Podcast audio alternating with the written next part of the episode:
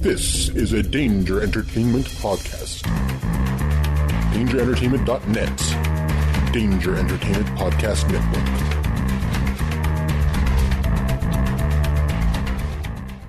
Hey guys, this is Venice, and I've got a message from a friend of mine about my favorite podcast.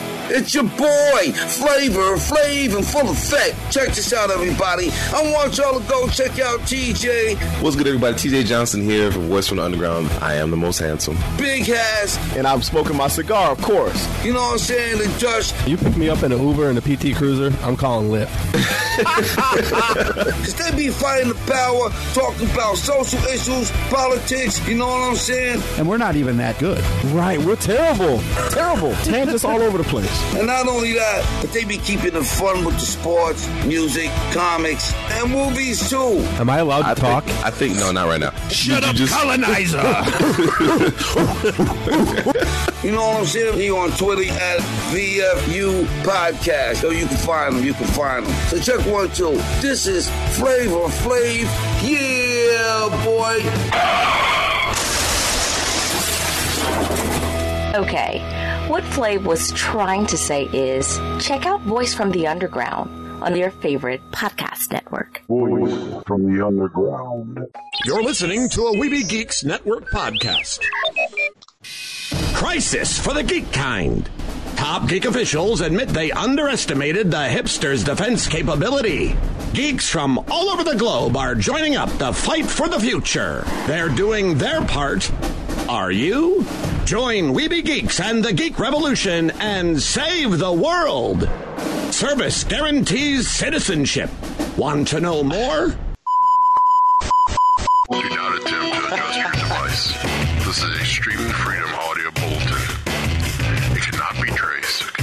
And it is the only free voice left in the geek revolution.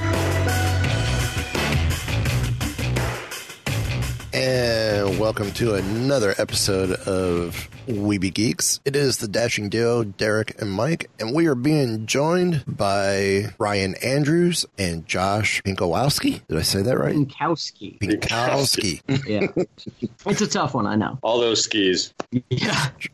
Um, and they're on to talk about the film Debunkers Inc. How you guys doing? Good. Very good, Mike. Thanks for having us on, man. Our pleasure. So, tell us a little bit about the film, and that could go to either one of you two. Well, you produced it. Why don't you uh, give us the, the overview? All right, all right. Uh, yeah, we've got um, three high school knuckleheads who form a business to solve uh, mysteries, debunk myths, and uh, they are they become faced with a, a pretty heavy, realistic uh, mystery uh, that that could involve a murder, and um, so it, it, it bumps into some suspenseful Scooby Doo meets Agent Cody Banks business. Yeah.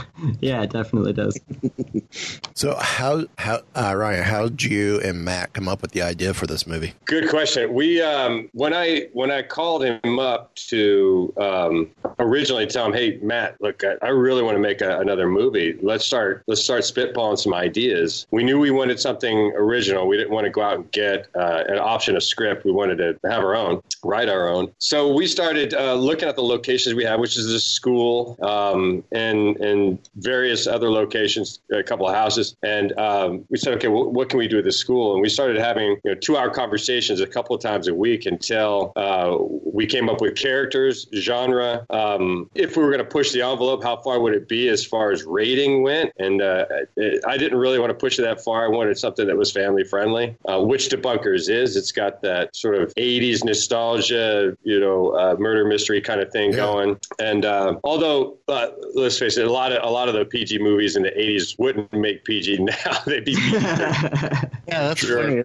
but um, uh, you know, so we came up with some characters, some ideas, some thought points, and then uh, uh, Matt was incredibly fast with coming back uh, two weeks later with a script. Um, and, and it- to be honest, it, it required minimal rewrites and only a, a, few things that I had concerns about. You know, as a producer, you got to look at uh, copyright elements. You have to look at a lot of elements in it that, that are going to be maybe hard to provide or hard to get. Um, but he was very uh, good at that. Um, and then and then we started throwing together a bunch of um, potential ideas for cast, and, and Josh was always very high on the list for that. And uh, because at the time he was like, okay, well he could, he's a professionally trained actor, but we were like, he could still play high school. so let's let's get him, let's get him, let's get that baby face back on the camera here. Check it out. Yeah, we, we were we were commenting uh, earlier today how the three of the three guys at Debunkers, Luke, Doc, and or Link, Doc, and Snake look fairly young. So yeah. I, am assuming you guys aren't as young as you come across. Uh, no, I have a college degree. I have a, bachelor's degree. Uh, b- before that movie was made, I I had graduated college.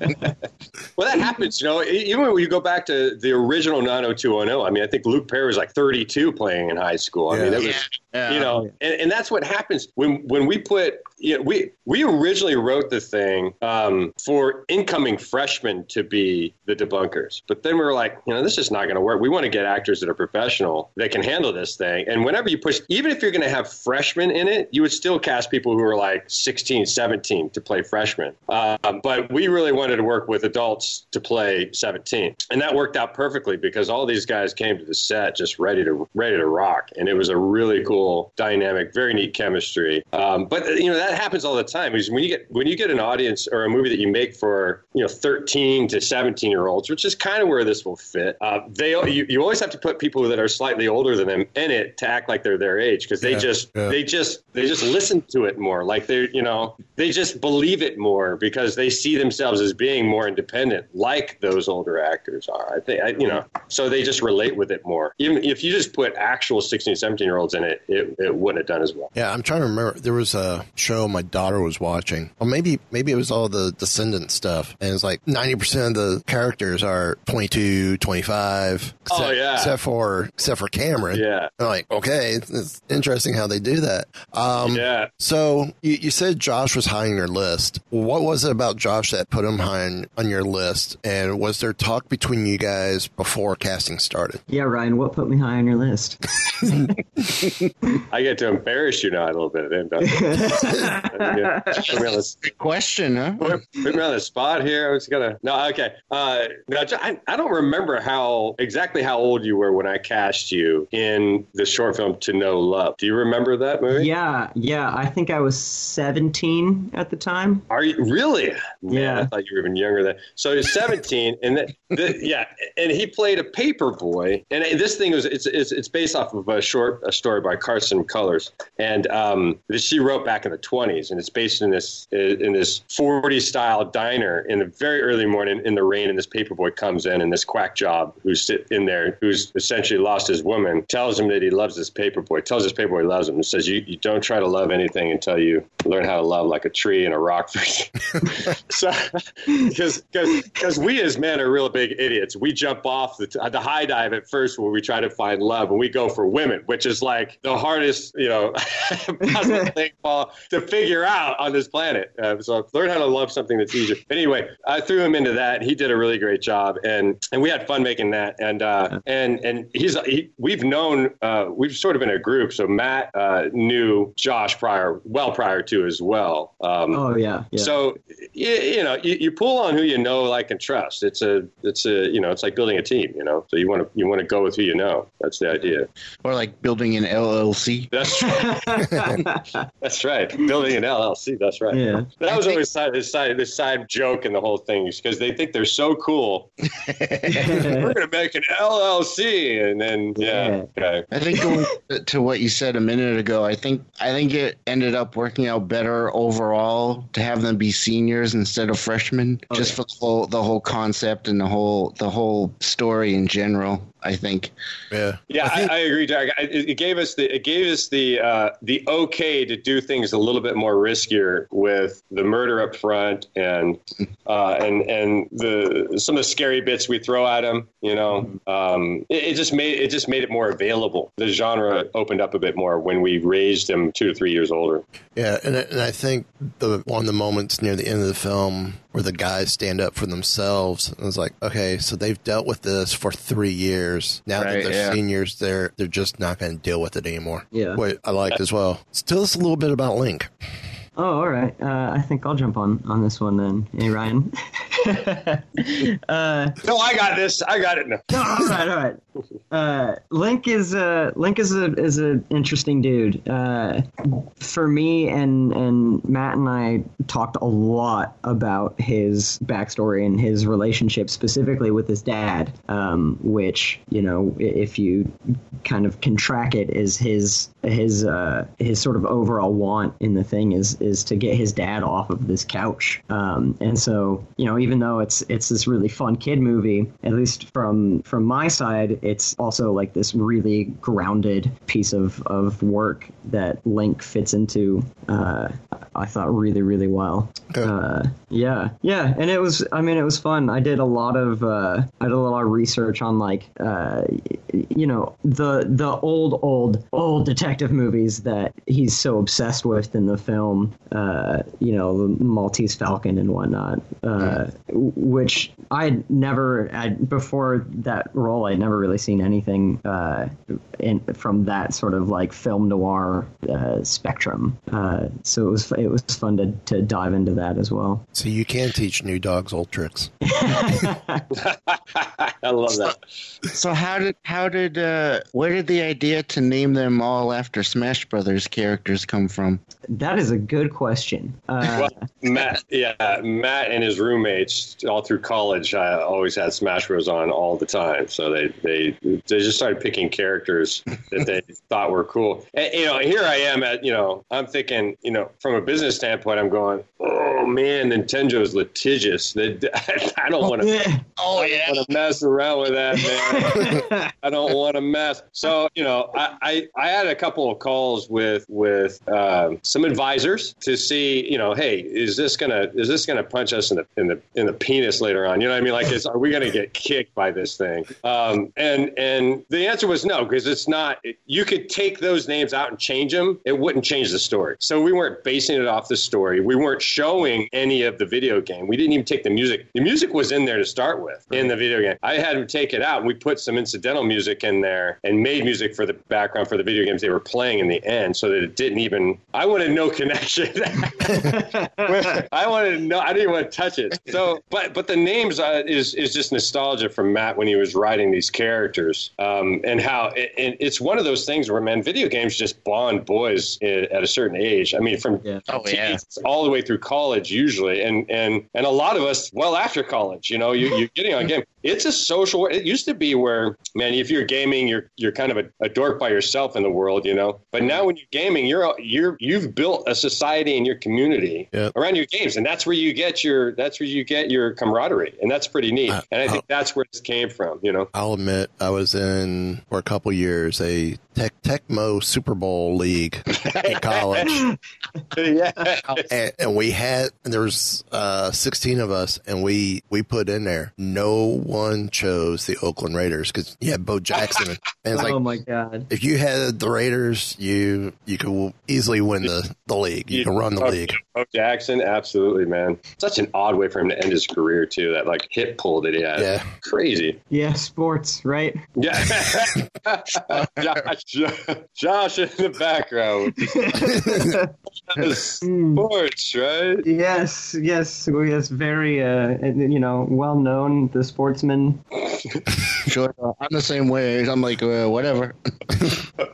i'm just glad that nhl is starting up tuesday but There you go. Um, so you, how how did you find out, Josh, that you were cast uh, for this film, or did you did you have to audition? Uh, so Matt uh, Matt called me and invited me to lunch, and he uh, he told me about the project. And this was before he had really gotten into like final rewrites and and even really thinking about the rest of the cast because it was pretty early on. Uh, but he he told me, you know, he's writing this pro- this uh, script with Ryan, and uh, he's got this part that he thinks would be a pretty perfect fit for, you know, my look and what I can bring to the table, uh, talent wise. Uh, We were gonna we were gonna shoehorn Josh into the part, whether they were freshmen or seniors.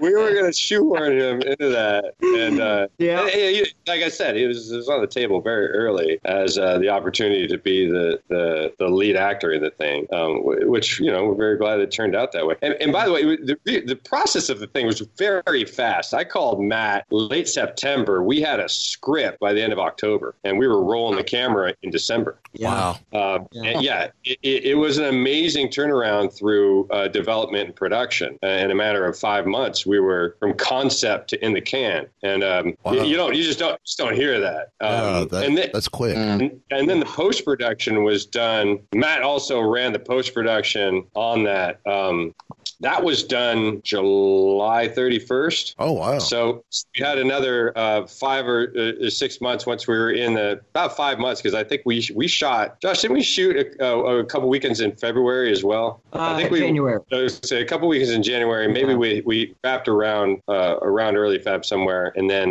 and then we had the rest of that time for post. And um, yeah, the team did an amazing job. Can't say enough about how quickly they worked and the quality of work that we um, Yeah. got done on them. It- They were- it- yeah, they were working around the clock. I mean, I remember being li- literally in the ADR booth like on my birthday, like as the clock turned over.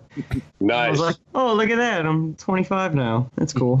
They had a nice booth too. Was that the one at LMU Yeah. they were working on? Yeah, Yeah. They had a this whole sound design booth in, in uh, at LMU. So it was a, a really cool package to work with for for the uh, 5.1 surround that was created. oh yeah. sweet.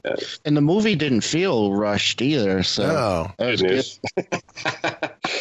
I'll tell you, it, it's amazing what you can do with with a bunch of passion and people that are passionate about and a fun story. Because um, we didn't have, you know, the best things we shot on. it, I think that's really cool. Is the, the camera was probably the best gear that we had. the dolly was crap. Uh, the, the the the jib arm, we scrapped that jib arm after day one. oh, I remember that. It, would, it wouldn't hold the- if it wouldn't hold the FS uh, seven Nope. uh, with all the with all the bells and whistles on the FS seven. It just wouldn't hold it. So uh, I, I just you know I used everything that I had to try to throw at him and provide for him. We did rent a few things, but the idea being, man, we're going to get this done. You know what I mean? And we're going to make this film. And people showed up, and and we kept uh, kept rocking. And once the train got rolling, man, it, it was it was cool. We we the energy was alive, and it was pretty neat. Dude, we had good food. I'll say that we had. we did. Crafty was excellent. Yeah, I, I made sure of that. That's one thing is you got to feed people well, and Yeah. I don't do pizza on my set. You know? no, and that helped. That you know, what was it, four or five o'clock in the morning? We're still trying Yeah. to get shots in. yeah, everybody everybody's uh, hanging out around the, the crafty, just pumping that coffee, pumping the, the cookies and everything that's there, just getting the Oh, getting man. the sugar flowing. Uh, we we were doing 16, 18 hour shoots at, Wow. at times. There were some long ones. Yeah, I think the Yeah. last the last day we shot on campus, Oh, we that didn't start. rough. We st- well, we started. Uh, I think I had. I think we had crew call at 1 p.m. Cast called at two. We were rolling cameras by three. I didn't leave until eight in the morning. Yeah, so we yeah. ran, we ran, we ran overnight, uh, a lot of hours. But that was our Yeah. last day. We were like, guys, if we're gonna get on the cam- anything on the campus needs to be gotten today. And we were we were indoors. Uh, the set. That was where we got all the Yeah. uh, all the uh, the culmination scenes inside, so we could lock down the lighting and shoot it controlled inside. Um, and, it, and that part was actually over Christmas break, so there's the the part of the pun, but the campus was a ghost town. It was like there was nobody here. we could actually get everything done without being interrupted. Yeah. Bare bones. Yeah, it's cool. So, Josh, I have two questions for you. This is a two part. Okay. Uh, first of all, how did it feel to go back to high school again? and uh, the second part is uh, how much, how how many similarities do you think there are between you and your character Link? Uh, so part one, uh, it was weird. It, it was really, really bizarre to be back because it was the first time I had been back there in I want to say five or six years. Yeah, it was a long time. It was a long time. Uh, so it was a little like a little Like it- jarring to be walking back through the quad and The entire administration had changed. Yeah. yeah, yeah, literally like the whole school. People that I had gone to high school with were working at the school now, which was bizarre. uh, So, sorry to interrupt. So, you, this was filmed at your old high school then? Yeah, yeah, Yeah. the high school you went to. Yeah, yeah. Me and Matt, we used to do. Uh, we did uh, musical theater there. That's how we we met. I think he was he was 14 and I was like 15 or 16 at the time. Uh, yeah, and then like 10 years later, we're doing movies together. So, uh, but uh, uh, but part two, a, f- a fair amount. Uh, I'll say, I, I, not to get into it, but I, I've had a my fair share of, of family issues growing up, and so I can relate. yeah, some some of the interactions between him and his parents and and him and his friends when it, it gets brought up uh, was pretty close to home, you know. Mm-hmm. mm-hmm. Uh, and also just having a, a small group of really absurd friends uh, was something that you know I had for six years or something. My- My best friend lived across the street from me, and like it was just madness. You know those elements, though, Josh, where you talk about it's you know when you when you dig into sort of that method type of acting or whatever. The um, those were the elements that really brought this script, brought the movie to a reality point because most of the movie is just unreal. You know what I mean? Like Oh, these- yeah. these guys. But but those particular moments really grounded the film in something that's real, and it's something like he's you know uh, I think the statistic is now most people can relate with that. You know, and Right. that's and, Right. and and that's a really cool thing. And when you put this in a target demographic of 12 to 17, and you see a high school student dealing with that on camera, it's real for them. And even in something, this is not a drama. This movie is not a drama. But when you put in those elements, it, it makes people feel like, you know, the very reason why we started going to theater to begin with or watching movies, we want to relate with other people. It's, it's, it's part of how we relate with, the, with, with reality, with people, with the earth, with humans. They see those little points that you make in there and it's real and they see that you're real about it. And it became something really cool. You know, it, be, Yeah. it filled in the film with something that was realistic in reality and, and it actually became a theme of the film. And it's pretty Yeah, neat. It, it, it definitely felt like some good grounding moments in the film. Make you go, okay, so we're we're going off a little bit, but he's bringing it back, bringing it back down to earth, and, Yeah. and it was cool. Now, um, Ryan, tell us a little bit about your character. Ah, well, I can't tell too much without uh, giving away the film. But Yeah, Uh, it's true. uh, yeah, which is why uh, you know they begged me to be in the poster, but I said, you know what, we should. Just kidding. Nobody asked. Uh, no, but, uh, wait a minute, that's say- my poster. No, That um, sounds like a you and Matt conversation, actually. yeah, yeah, yeah. no. it was actually. We were like, I don't think that you should be, you know, because the character is he's, he's quite secretive, and um, but you know, it, it, he opens up in the in the film as as um, a Russian American high school teacher who um, is sort of intimidating on campus and, and and strikes fear in the minds of all students, and everybody thinks that maybe he's at the center of every bad thing that happens on campus. and I, I think that's where it starts. Yeah. And, and the fun thing is, is I, I I'll mess around with dialect sometimes as an actor director but this one, I was like, I want something that's very richly, like disgustingly Russian American. Like I want to really build this thing. So what? So what does every self-respecting actor do? Well, of course, they get on Fiverr and they hire somebody who's in Russia, like I did. Hey, will you say these lines for me uh, so that I can rehearse these lines and I'll know exactly how to say it? And he sent back this this tape of these lines, and I was like, I went back to him. I was like, Yeah, bro, I need it like Cold War, like Rich. and he sent me back this tape that was awesome, and I could just sit there and listen to my lines and study those lines, and I got it super rich in the in the in the Russian dialect. So I was pretty happy with that. But you know, that's what that's what that's what entrepreneurs do when they're actors. they get, they outsource to Fiverr how to say their lines. That is a great, great way to do research. I Yeah, man. You get somebody who's legit, and you just make them do it for you, and then I mean, it, cost, it, it actually cost me ten dollars to have. You know what a voice costs to sit there for one hour? Like a hundred bucks, man. So, I, so, I had I- this guy's line read for me for five. Oh my god! so, so after you got the dialect, did you go pull a Chekov around San Diego? Can you tell me where the nuclear vessels are in Alameda? yeah, totally, man. The Chekhovian, yeah, the, the the the cherry orchard line had cracked at that point, and I was uh, I was in full on Russia. I had, I had most people thinking I was a communist. so, so how'd you go about casting the rest of the, the crew, so to speak, for, for the film? Well, I do believe that uh, that a director has has pretty big pull on the on the cast and who they want. They have to really believe in that. So, you know, I gave Matt a lot of leeway with who he wanted to cast in the film. I knew he had some friends in mind when he was writing, which is I think always really important in the writing process to have somebody in mind, whether they be famous or just somebody you know, because that helps you um, create real dialogue for somebody that's a real person instead of just uh, conceptual dialogue. You're creating real real conversations. But Right. uh, I know he had a lot of. I, I did ask him to make one shift in the in the cast when he pulled it together, um, and and and he went with that change, and we're both happy that that, that change happened. Um, and and that's when we I asked him to move. Um, Izzy into um, the snake, the solid snake role, Yeah, that uh, was which turned out to be amazing because he's a really talented actor and and he's fitting for the part. Uh, with with the caveat that he had to put a, a wig and a beanie on. the first time we were so we did a, a couple of couple of weeks of rehearsal before we got into um into the shooting uh and the first day Izzy walked in he had his nails painted black he had the wig on and the beanie and like it literally transformed him like his whole personality changed It was like doing mask work. He just like knew exactly. He took on the character. oh it was so funny we were dying I couldn't get through the scenes Yeah, he, he's really he's really talented. He's he he, he and um, Kevin uh, added a lot to your trio with the Yeah. comedy. You, you know, Josh, you, you had to really ground that group, and you had to be the business person. And there was some comedic elements you had, uh, but your character wasn't written as comic relief.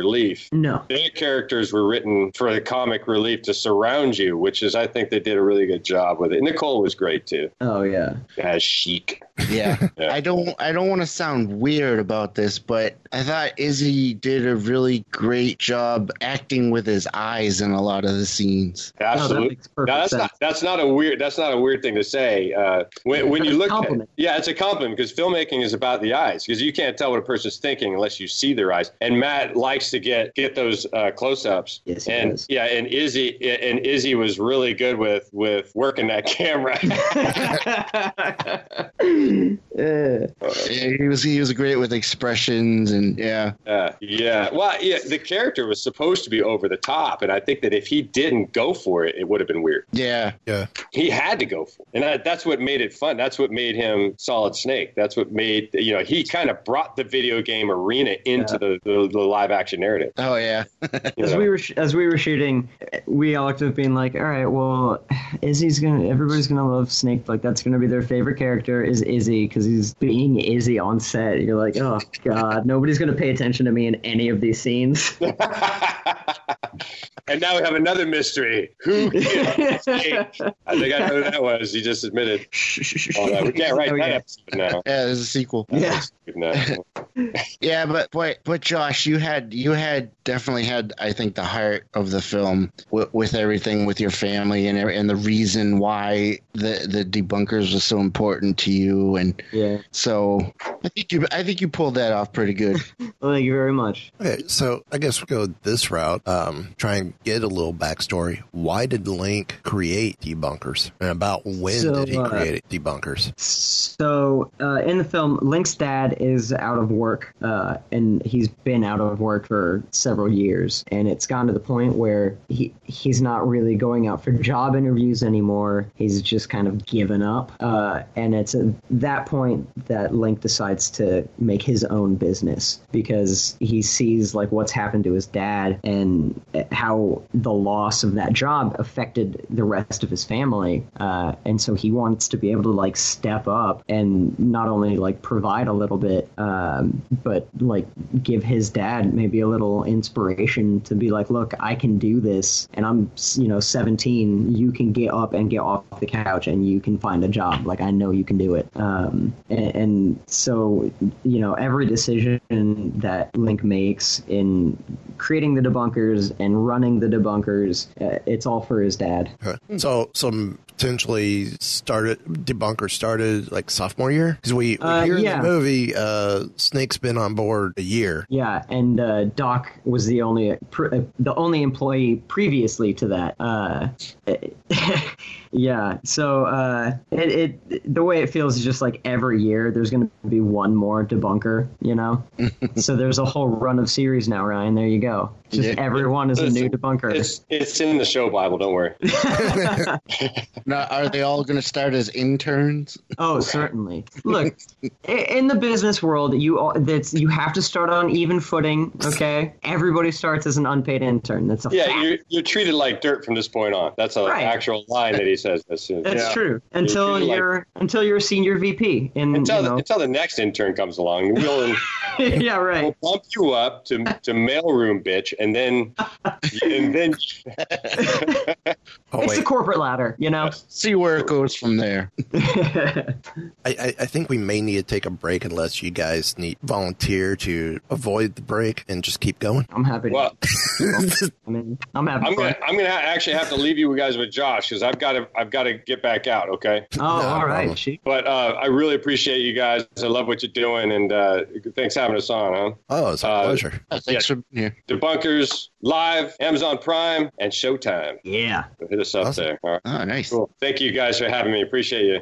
Our pleasure. Nice talking to you. All right. See you, Josh. Yeah. See you around. so now that ryan's gone what's the truth about his Dirt. All right. where's Here's the dirt thing, guys.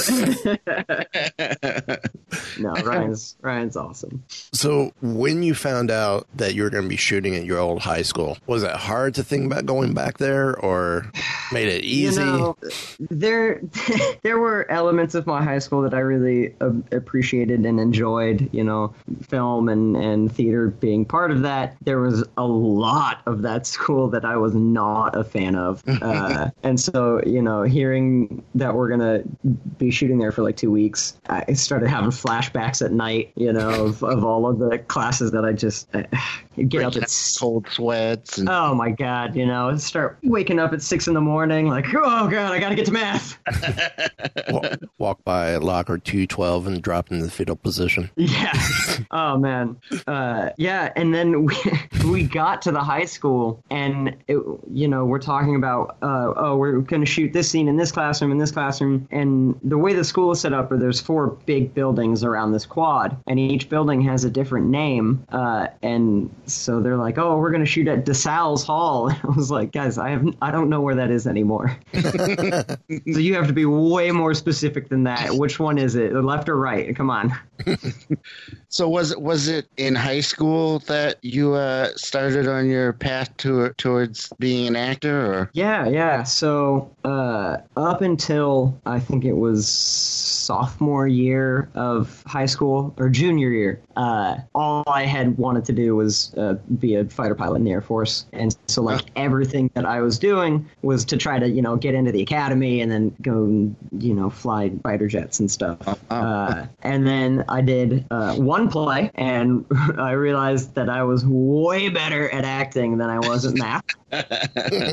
and uh, you know, subsequently, every time I got on stage, I was like, "Oh no! Oh shoot! I think I got to do this now." Uh, you know, and so from basically junior year of high school until now, I've just been in as many things as I possibly could have been.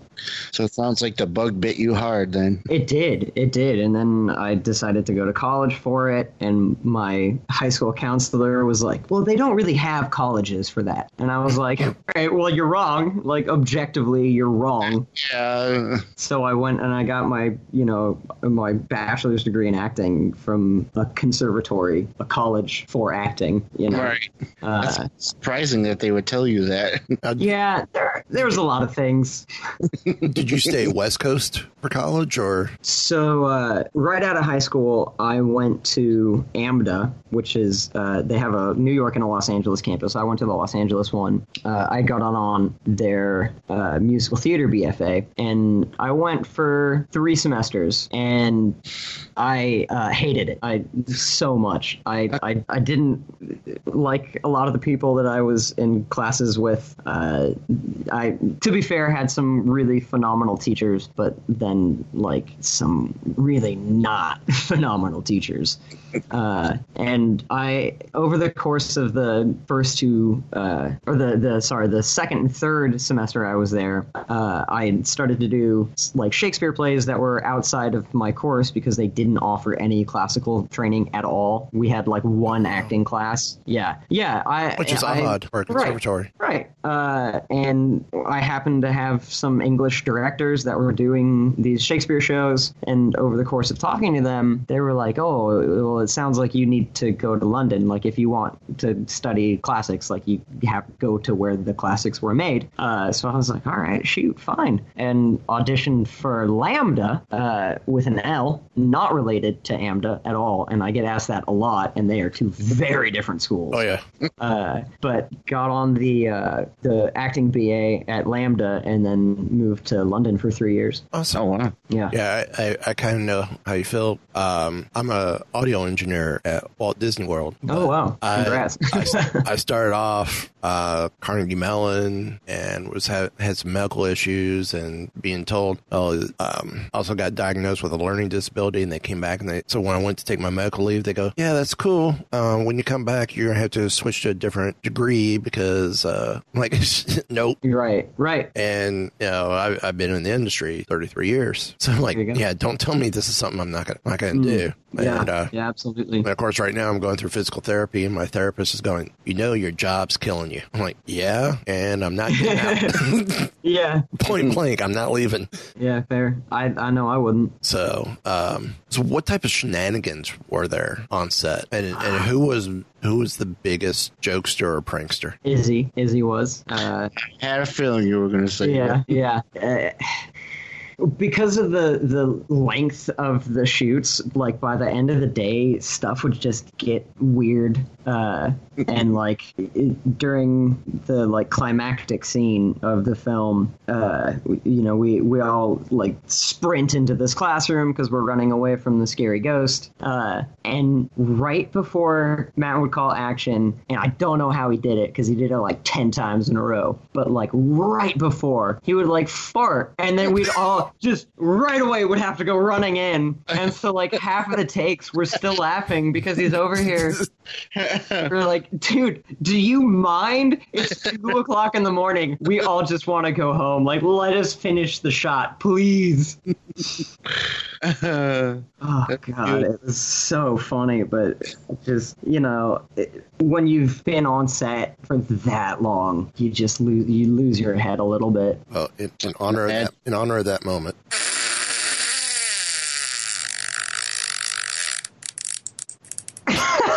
Okay, okay, it wasn't quite as long as that, but I'm not kidding. like that's kind of what it sounded like. Like every take, I like medically, we were like, I don't know how you're doing this right now. so dumb. what what was probably the best prank pulled on set? Oh, man.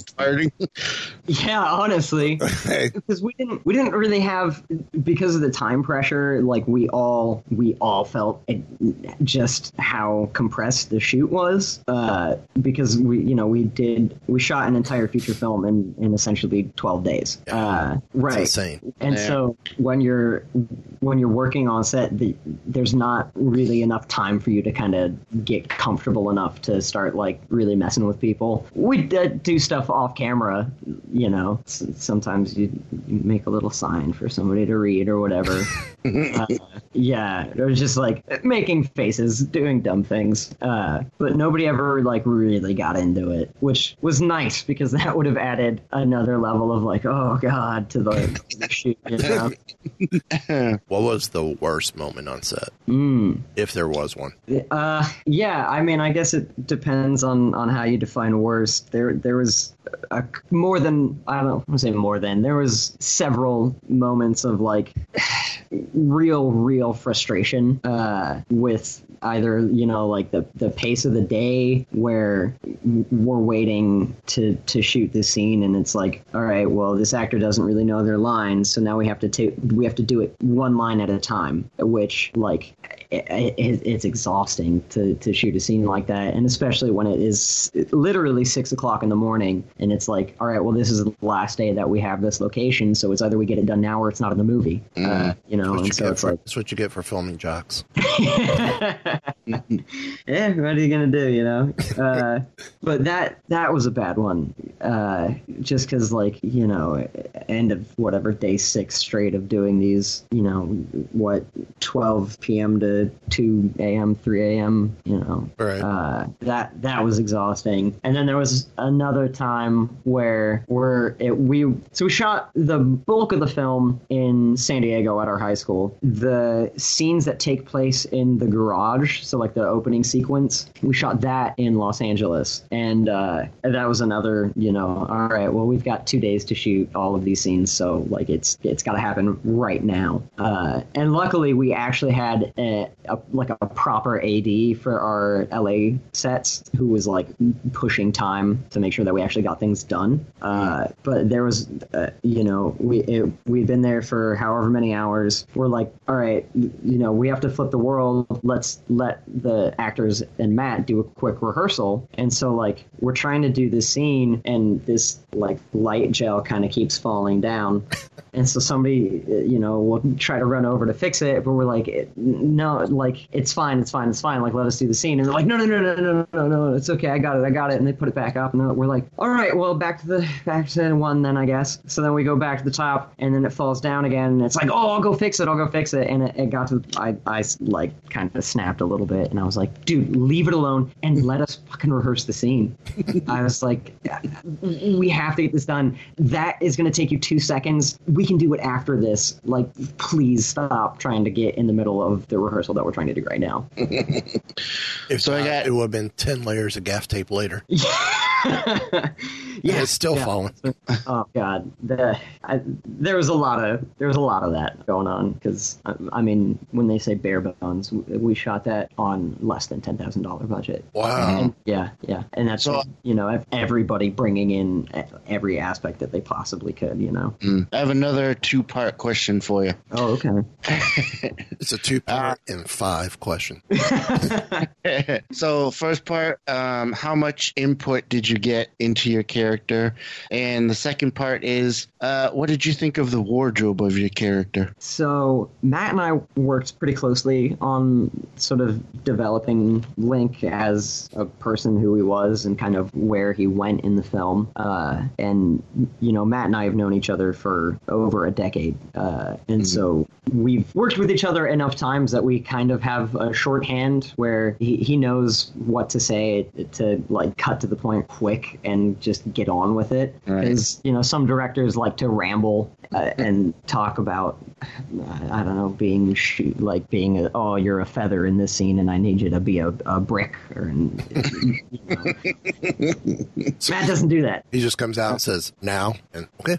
Yeah, I got it. Uh, no, but really, like there was a scene we are shooting, and I I can't remember what scene it was. Uh, but after like take, I think it was like two or three or four or something. Matt kind of pulled me aside, and he was like, just uh, just like think about your dad more in the scene. And I was like, oh, oh, okay, yeah. And then we got it on the next take. Uh, so the decisions that were made for Link's character were made in tandem between he and I. Um, He he knows what kind of an actor I am. I, I like homework. I, I am very analytical with the character and script and stuff, and it's partly due to you know classical training. You know, um, so uh, he he let me take the lead on on most of it, and then there are just yeah little bits here and there where sort of we would mutually decide on like oh okay well let's take it in this direction a little bit more. Um, and I've forgotten what was part two.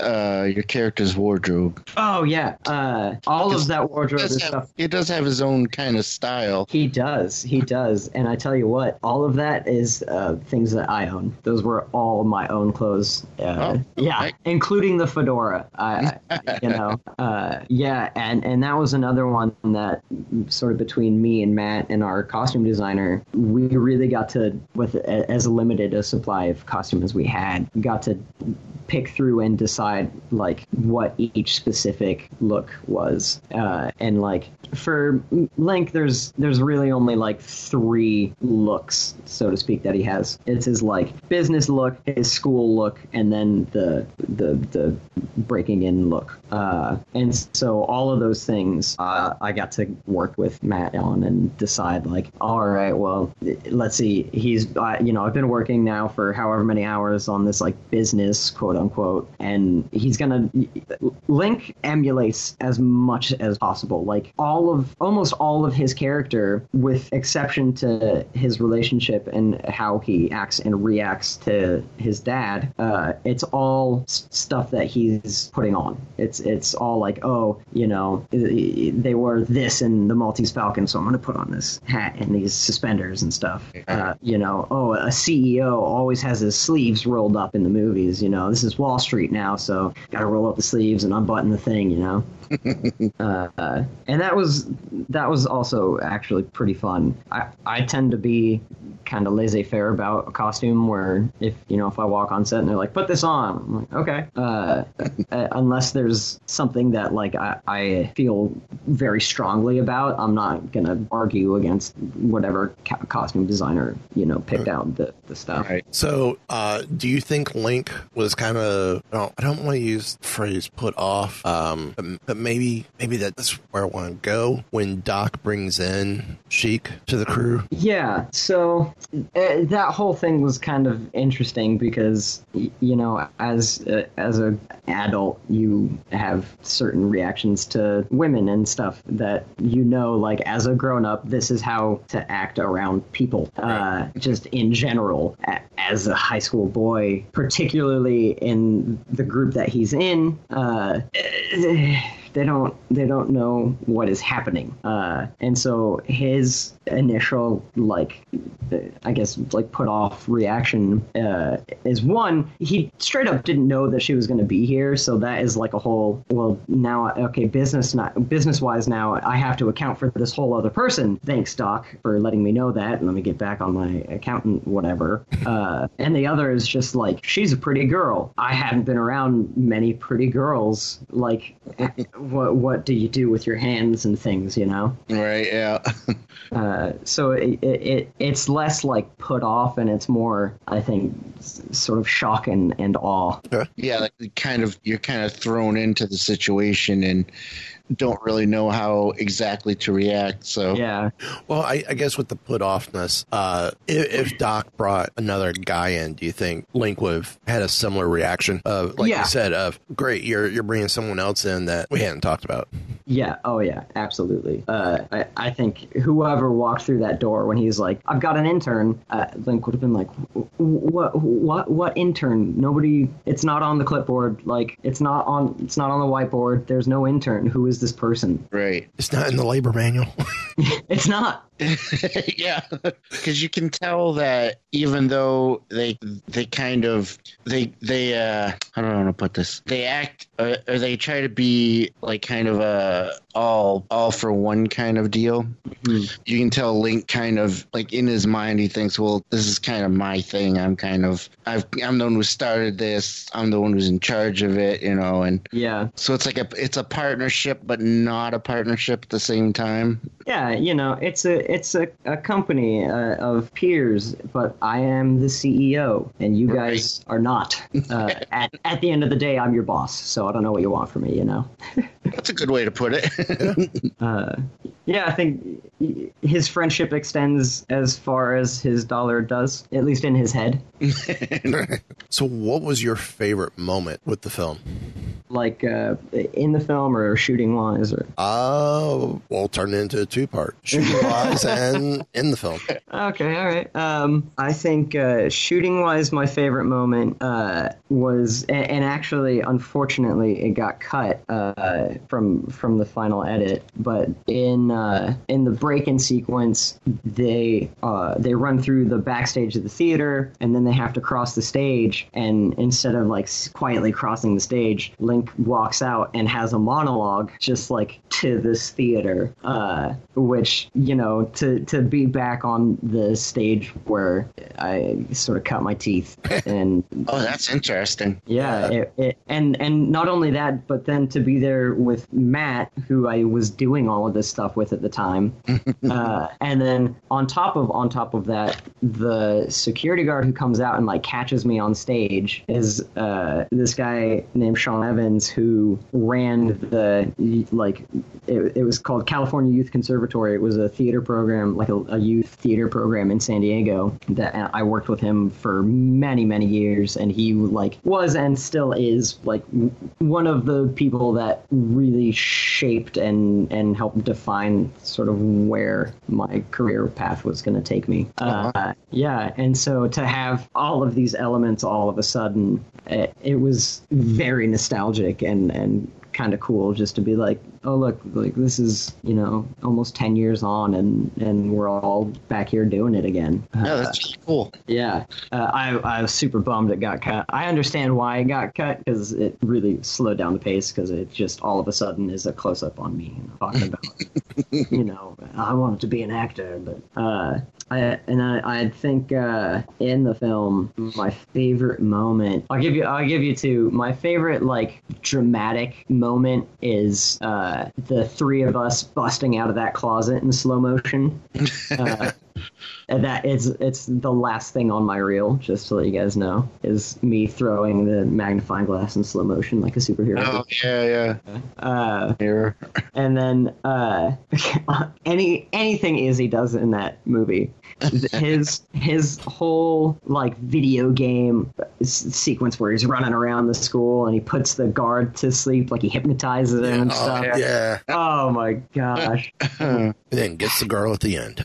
Yeah, yeah, exactly. I, I can't I can't talk enough about working with that dude because like you know we would rehearse things at Matt's uh, certain scenes and then you know you co- you go home with it and you kind of take it on and let it grow and then it come you come back and do it all again with the cast. And like every time Izzy would come in just with something that we didn't know was going to be happening in the scene but all of a sudden it is. Like eh, the when they first show up to the school they all like run out and meet each other and for some reason he just like does a somersault. He does a little dive roll which nobody knew. It wasn't in the script. We hadn't talked about it beforehand he just did it uh, there's just like literally at least one time in every scene there is something in there that nobody on set knew was going to happen Or like when he does the cartwheels, or all of that Yeah. yeah nobody i we were all standing there just like all right izzy go i guess the only the only part that really um, killed me was was when you found the blood on the floor and then he tasted. oh my god I was like, oh. I'm like, all these thoughts popped in my head. It's on the floor. You don't know where the blood's from. It's all. How long it's That- been there? yeah, uh, yeah, and that was another thing where like I, I didn't see who put the blood down. It, we like you know it was like action, and then it was like oh there's blood, and I just seeing him just going for it.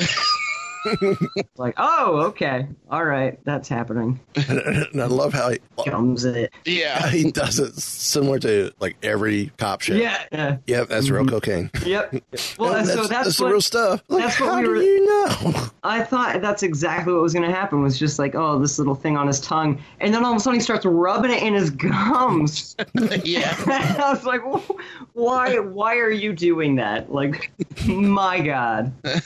So what's up next for you? Oh, that's a good question. Uh, so right now, I work at Universal Studios Hollywood as a wizard uh, at the Wizarding World of Harry Potter. Oh, nice. I'm, I'm in a little show there. I'm a Gryffindor prefect, which is pretty fun. Uh, and then uh, I'm currently developing, working on developing a, a TV show with a buddy of mine. Okay. Uh, yeah, which is part of the reason that I was like, we are working on scripts and stuff. You- You're, you're not part of the frog choir, are you? No, I'm not. But I do the other show that takes place on the same stage. It's Uh, the Triwizard Tournament. Yes. Uh, yeah, we we, um, we have we have that here too at ours. Oh, there you go. Yeah. Yeah. So I'm the MC in that show. Okay. Uh, yeah, it's So- fun. I just get to walk around. So since, since you mentioned you're you're at Wizarding World, does y'all's Wizarding World have both Hogwarts and Diagon Alley? No. So no. so it's just the Hogsmeade, Hogsmeade, Hogwarts section. Okay. Yeah. Uh, basically, anything that Florida has, we have less and worse of.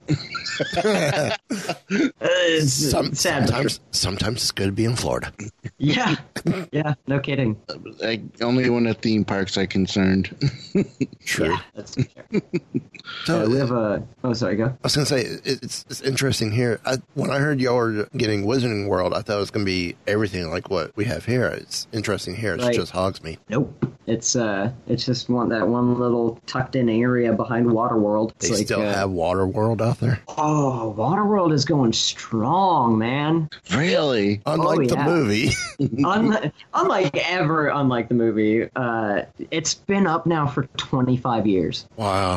Wow. Yeah. I mean, the movie's Yeah. close to that old, being that old, if not older. Oh, I Yep. think yeah, it's it's Yeah. definitely older. Uh, it's still the coolest thing. Uh, Interesting. oh my gosh, I I've I don't know how many times I've seen that show now because I've been working at I've been working at Universal for three years, and it's, it's literally any time that I go and I'm not working, I'm watching Waterworld.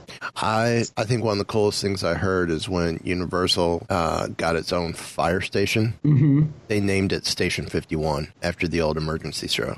Yeah, Yeah, Yeah. which I thought was cool. yeah, we see, we see those guys every once in a while. Um, speaking of Wizarding World, any run-ins with J.K. Rowling No. with the stuff? Uh, no, but I'll tell you this. So obviously, uh, Harry Potter is a Warner Brothers IP, Right. uh, and so we just lease it from them basically. And because of how protective J.K. Rowling is over the IP, Warner Brothers is that protective over the IP. And so once every, I think it's like once every two weeks, uh, they send through reps just to walk throughout the land, do the rides, watch the shows, and make sure that everything is like remaining in IP and we're all following the SOP Yeah. and stuff. They do Uh, the same thing here.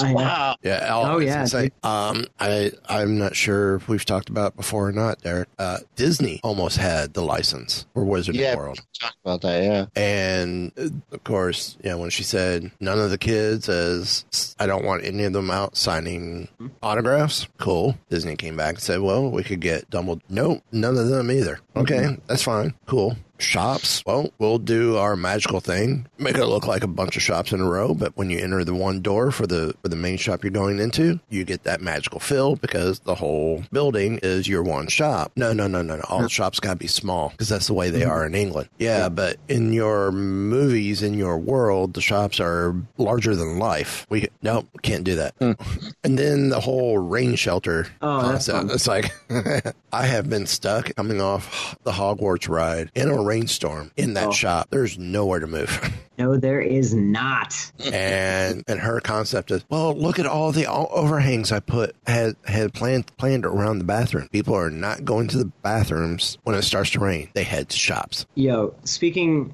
of the bathrooms or the public conveniences, as we have to call them, uh, in the men's bathroom there is uh, Moaning Myrtle. Yes. Which I thought was and still think is the cre- absolute creepiest thing that they possibly could have done. Yeah. because like the the first time I went in there, I didn't know that that was a thing, so I was just like standing at the urinal, and then all of a sudden, there's like this woman laughing behind me, and I was like, "What in the?"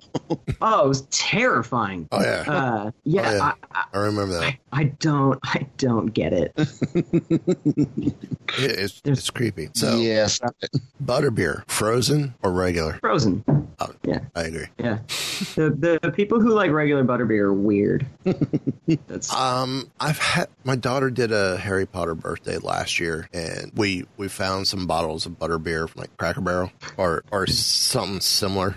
Yeah, the butterscotch beer. Um, but having had both at Universal, I think the the recipe they use the frozen's much better than the the non. Yeah. Oh yeah. Uh, that I get asked that so often. It's, it's crazy. Uh, there's like a, a a few questions that like everybody asks, and like the first one is, "Are you Harry Potter?" Which no, uh, no, I am not, and I would get into a whole mess of trouble if I said that I was. Uh, I'm not Harry Potter. I'm Luke Skywalker. yeah, right.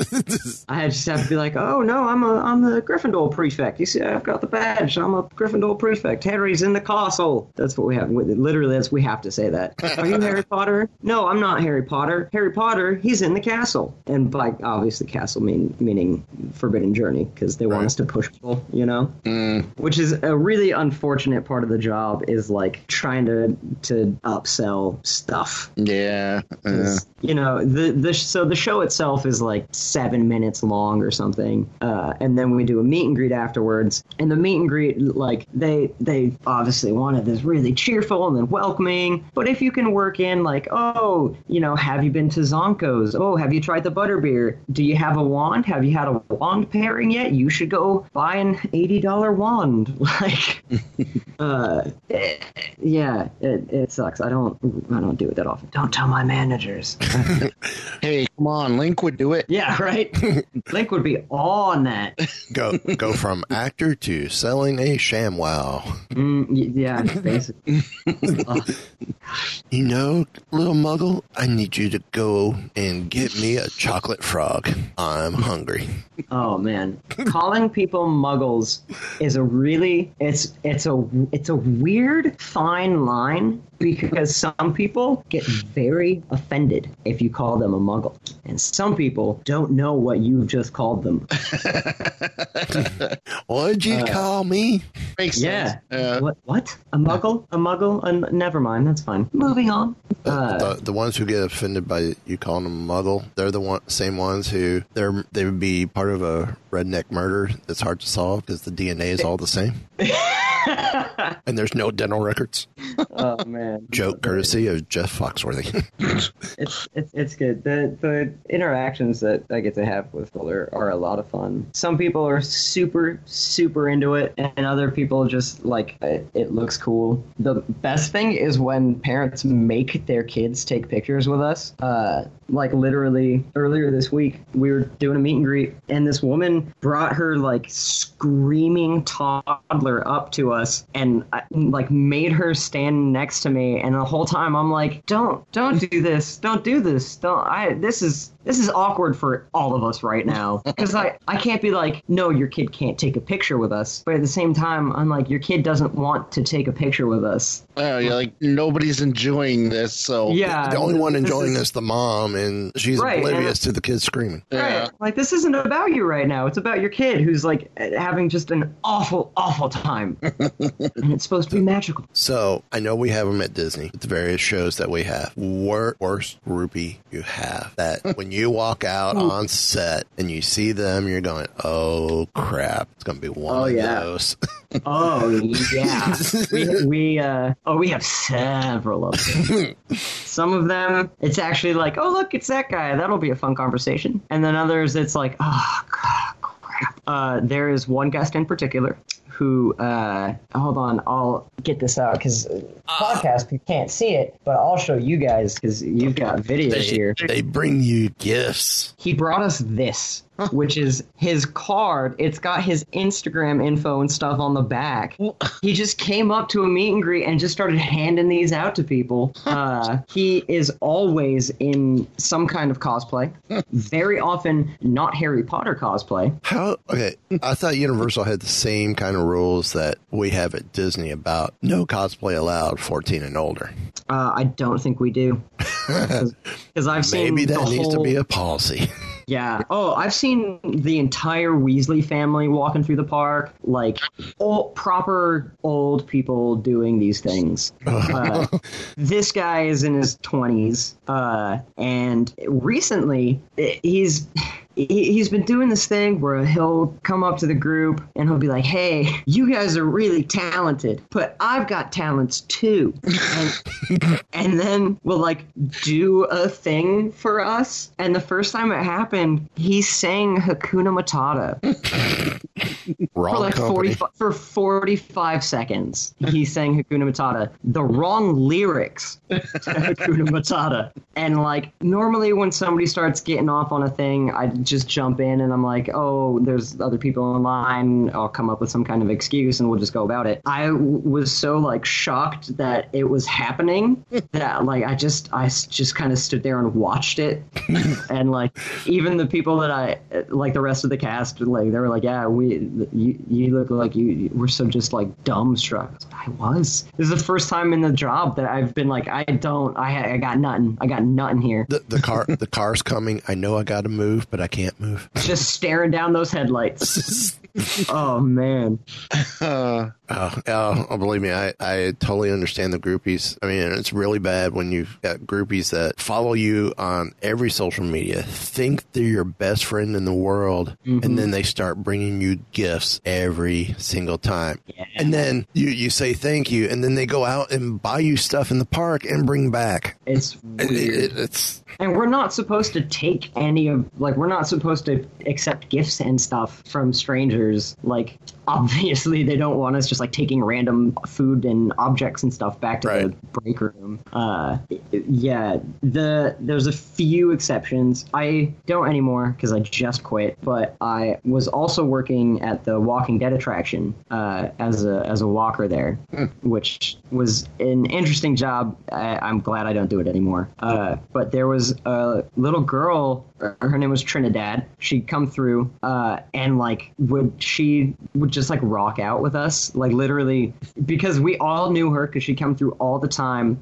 We don't. We're really really not supposed to break character, but for her, we would like start like dancing and stuff, and like run up and give her high fives and little hugs and things. And she was so into it. Her mom would bring her, and like they would bring like candy and stuff. You know, like she she would bring like just like little Kit Kat bars and things, which we were like, okay, like all right, we'll take it, uh, just because that your kid is is awesome. Yeah. and not many kids are. Let me tell you what, especially like so because The Walking Dead, it's a, you know it's a walk-through maze attraction. It's real dark in there. Uh, people think they can get away with things in the dark. Uh, and and and kids, man, sometimes I'm like, you're gonna grow up to be a bad person. like unless somebody like really te- starts teaching you lessons in your life, like you're not gonna be a fun guy to hang around with. Uh, sad part is you see those people probably at Harry Potter as well in broad daylight. Oh yeah. Yeah, you know, people are weird, and having seen uh, millions of them come through that place, like, uh, I, I, it just baffles me. It baffles me what people think they can get away with. You know? Um, Imagine 21 years of it. Oh God, I you've seen it all. I think, but there'll be something that will still surprise There's me. right, there's always- yeah, that was Yeah. the thing. Uh, at least in The Walking Dead, it got to it would get to the point where like because I worked there for a year, and people like do the same things to like if they want to mess with you or they they'll try to scare you back, and it, it's every every time I ever had a guest like try to boo at me, I was just like, eh, dude, this is my job. I I do this for a living. I'm here all the time. Do you honestly think that you're gonna like, oh, oh, you got me, like, oh, scared the zombie? Did you, no. did you ever want to do that one moment when when someone went boo? You just turned and ran the other way. It never really occurred to me. Part partly because like we're supposed to be zombies and act like zombies, and so to to cut and run like that a little bit out of character. Uh, A little bit. But I tell you what, there were definitely times where like we get these big, big dudes in, and they you'd like come out and try to you you know pop out of the hide, and they would try to like swear up to you. you know, they do that like chicken thing where they puff out their chest and what, bro? What, bro? Touch me, I'll sue you. Come on, bro. And it, I'm I'm a, I'm a short guy. I'm five foot seven. Uh, I don't I don't have a big frame, but I get right back up at them. what? Come at me, bro! Like you're you're squaring up with the sm- literally the smallest person that you can find in this place because like that's how insecure you are right now. Come at me. My wife and I did a haunted house uh, when we were dating, and uh, I got to I borrowed our theater department's flash guns, the palm, Oh, no. and uh, we had a couple guys, big, they were bouncers, whatnot, the type of guys. Oh, come on, you know, want to square up. Mm-hmm. I walk in. I had I had the it was a two it was a double barrel flash gun. So I'd have the paper loop between the two and just fire Mhm. off the one and let it act like a flame coming out of my hand. And, and the and I came I'm at the beginning of the room because my wife's near the back of the room. And the the guy comes up. And in this room I turn around trigger the one who are you? And these two bouncer guys are scrambling for the next room running through. And um and I'm chasing the whole group because the next because the next room is this giant spider which at this point in time we scared the crap out of everyone. They're bypassing that room heading straight for the maze and I lead them down the wrong way. And then at that point in time I'm able to run into the maze into another spot sit there with a flashlight and go are you lost yet? Oh While still in my ma- so I'm hearing these guys going when that guy hit the flame I peed my pants. It's for real. We and then I get to throw we had to throw code blues because of that. So I, I then, as I'm hearing them coming up, and I'm hearing them say they pissed the pants, I, I kick on the light. Are your bladders empty yet? Oh, I wish we could have talked to people. I wish, but you know we got. my wife spent spent a fall working at one of the local haunted houses. It was a, a clown maze, and she was dressed up like a doll. And uh, just some of the stories she used to tell me about some of the people that would go through. And uh, the worst part is they had, you know, they they had they served alcohol right in the park, so she'd often have drunk people going through and just uh, some of oh. the stuff. They could be the best. stories. They Yeah. they could be the best. Man, it, it, it's really interesting to talk to scare actors because everybody pretty much has had the same experiences. Uh, because, like, you know, fight or flight is a super, Mm. super real thing. Yeah. Uh, and so there's only a limited series of reactions that people really have to Yeah, getting chased by a zombie or whatever. Uh, and so, like everybody that I talk to about it, it's all either like, "Oh my god, it was so much fun chasing this person and scaring that person, and that was awesome," or like, "Oh my god, I want to kill that person and then myself because this has been the worst night in the whole world." Oh yeah. like I, I worked uh, Halloween Horror Nights last year at The Walking Dead, and there were day, there was a night where like I literally just like stepped off set because I was like I can't. there's Five people in a row trying to push my face into the wall uh, is too many. So I was like I'm I'm taking a breather here, you guys. First time we went to Horror Here uh, in the Marvel Island. This first year they did it at Islands of Adventure. Mhm. And the Marvel Island, of course, is all based around that. But they had all these guys with chainsaws and masks that looked like they came straight out of DC Comics. okay, figure out. So this little, uh, this big guy comes up to us with the chainsaws. I'm like, okay, having been involved in a haunted house, being involved in theater and entertainment for so long, I know what's going on with this bit. Right. So run it up, blade up. I'm like, yep. There's mm-hmm. there's no teeth on that. Touch me all you want. I'm not gonna get scared because I know there's nothing there. I'm like, yeah, sorry, dude. Know the bit. so so they found the the smallest guy, which is probably about five two, five three, and they go, look, fresh meat. and he comes running up. Yep, sorry, dude. And he just walked away, dragging the chainsaw, all, all dejected. Oh yeah. like, I want go get these other people people that are jumping like crazy. And if you add another Right. person to it, they're gone. Have fun with them. I know the routine. Yeah. Uh, those then- chainsaw guys, uh, it, they all have jackets, matching jackets Yeah. that say "Saw is family" on the back. It's like a fraternity. Yeah. Uh, every year, it's the same people running around with those things. And then, and then the the other one is uh, I think it's the year that they did the Undertaker, the Undertaker house, Mhm. and we're walking through, and of course we're being pushed because you know everyone wants to just push through, and, Right. and I'm just, I'm just sitting there with with my group gun. I, I'm looking straight ahead. I said there and there and there and one. Per- yeah, we got a doctor on the way. They'll be here shortly. You know, the person out on the table, Right. and that person actually laughed at me for saying that. Uh, and I'm like, it's just, I know it's scary, and, and there were some cool effects. I was really awe, you know, awestruck by the effects. I'm like, this looks great effect wise. Yeah, that's why I go. But every everyone, I, I it, it's obvious where the spots are. And, Yeah. And my wife goes, "You need to stop." I said, "Okay, let's make it more entertaining. I'm going to walk backwards there and there." Yeah, yeah. There's only so many places you can scare from, you know. Yeah. And, and, and now, do you find it hard? I know I did, um, but thankfully I had the the props where we didn't have to worry about it as much. Do you find it hard with the fact that you can't touch, especially when you really want to scare some people and, and they're just giving you a hard time about it? um, I, like there's always that fantasy of like really grabbing somebody good, give them a little shake. Uh, but I- I think part of the fun of like the kind of the game, at least for what ended up being kind of a game for me at the end, uh, is like how close can I get to you without touching you? Uh, And so like Horror Nights last year in the maze, like you walk through the prison and then you turn this corner, you walk down this high hallway, and then it's like this big loading dock, you know, with these, these semi trucks and stuff. And there's a zombie behind a gate and there's a zombie behind the truck. And there's a pretty fair amount of space in between. And so because they wanted more like 28 days later zombies for Horror Nights, I, I would get all the way back towards the truck. And then as soon as I saw somebody turn the corner, like full pelt sprint at them and then like man managed to stop several inches from their face. Oh, wow. And it, oh, it worked every single time, every time knocking people over.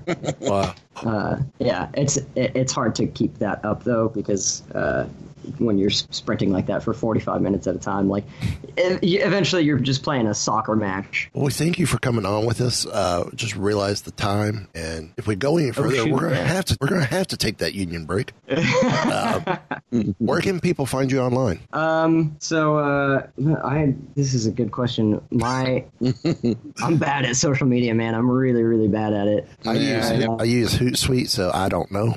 Uh, so my uh, my Insta handle is uh, JT Pink's one. Uh, that's a good way to see all Justin like, eight Timberlake, Pink's one. Got Yeah, there you go.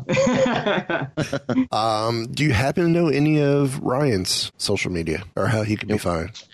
uh, I He took off so don't- quick. I know. Uh, I- I'm. I think I'm sure all of his stuff probably has Envoy Pictures somewhere in the name. Uh, Okay. So if you look at Envoy Pictures, uh, I'm sure something will come up. Uh, and of course, as Ryan said, the film can be Debunkers Inc. be found on Showtime and on Amazon Prime. Uh, thank you again for coming on with us. You and Ryan Yeah, are both thanks for having welcome back anytime. Just give us a heads up. Let us know. Absolutely, man. Yeah, this was a this was a blast. And on that note, only one thing left to ask. Want to know more?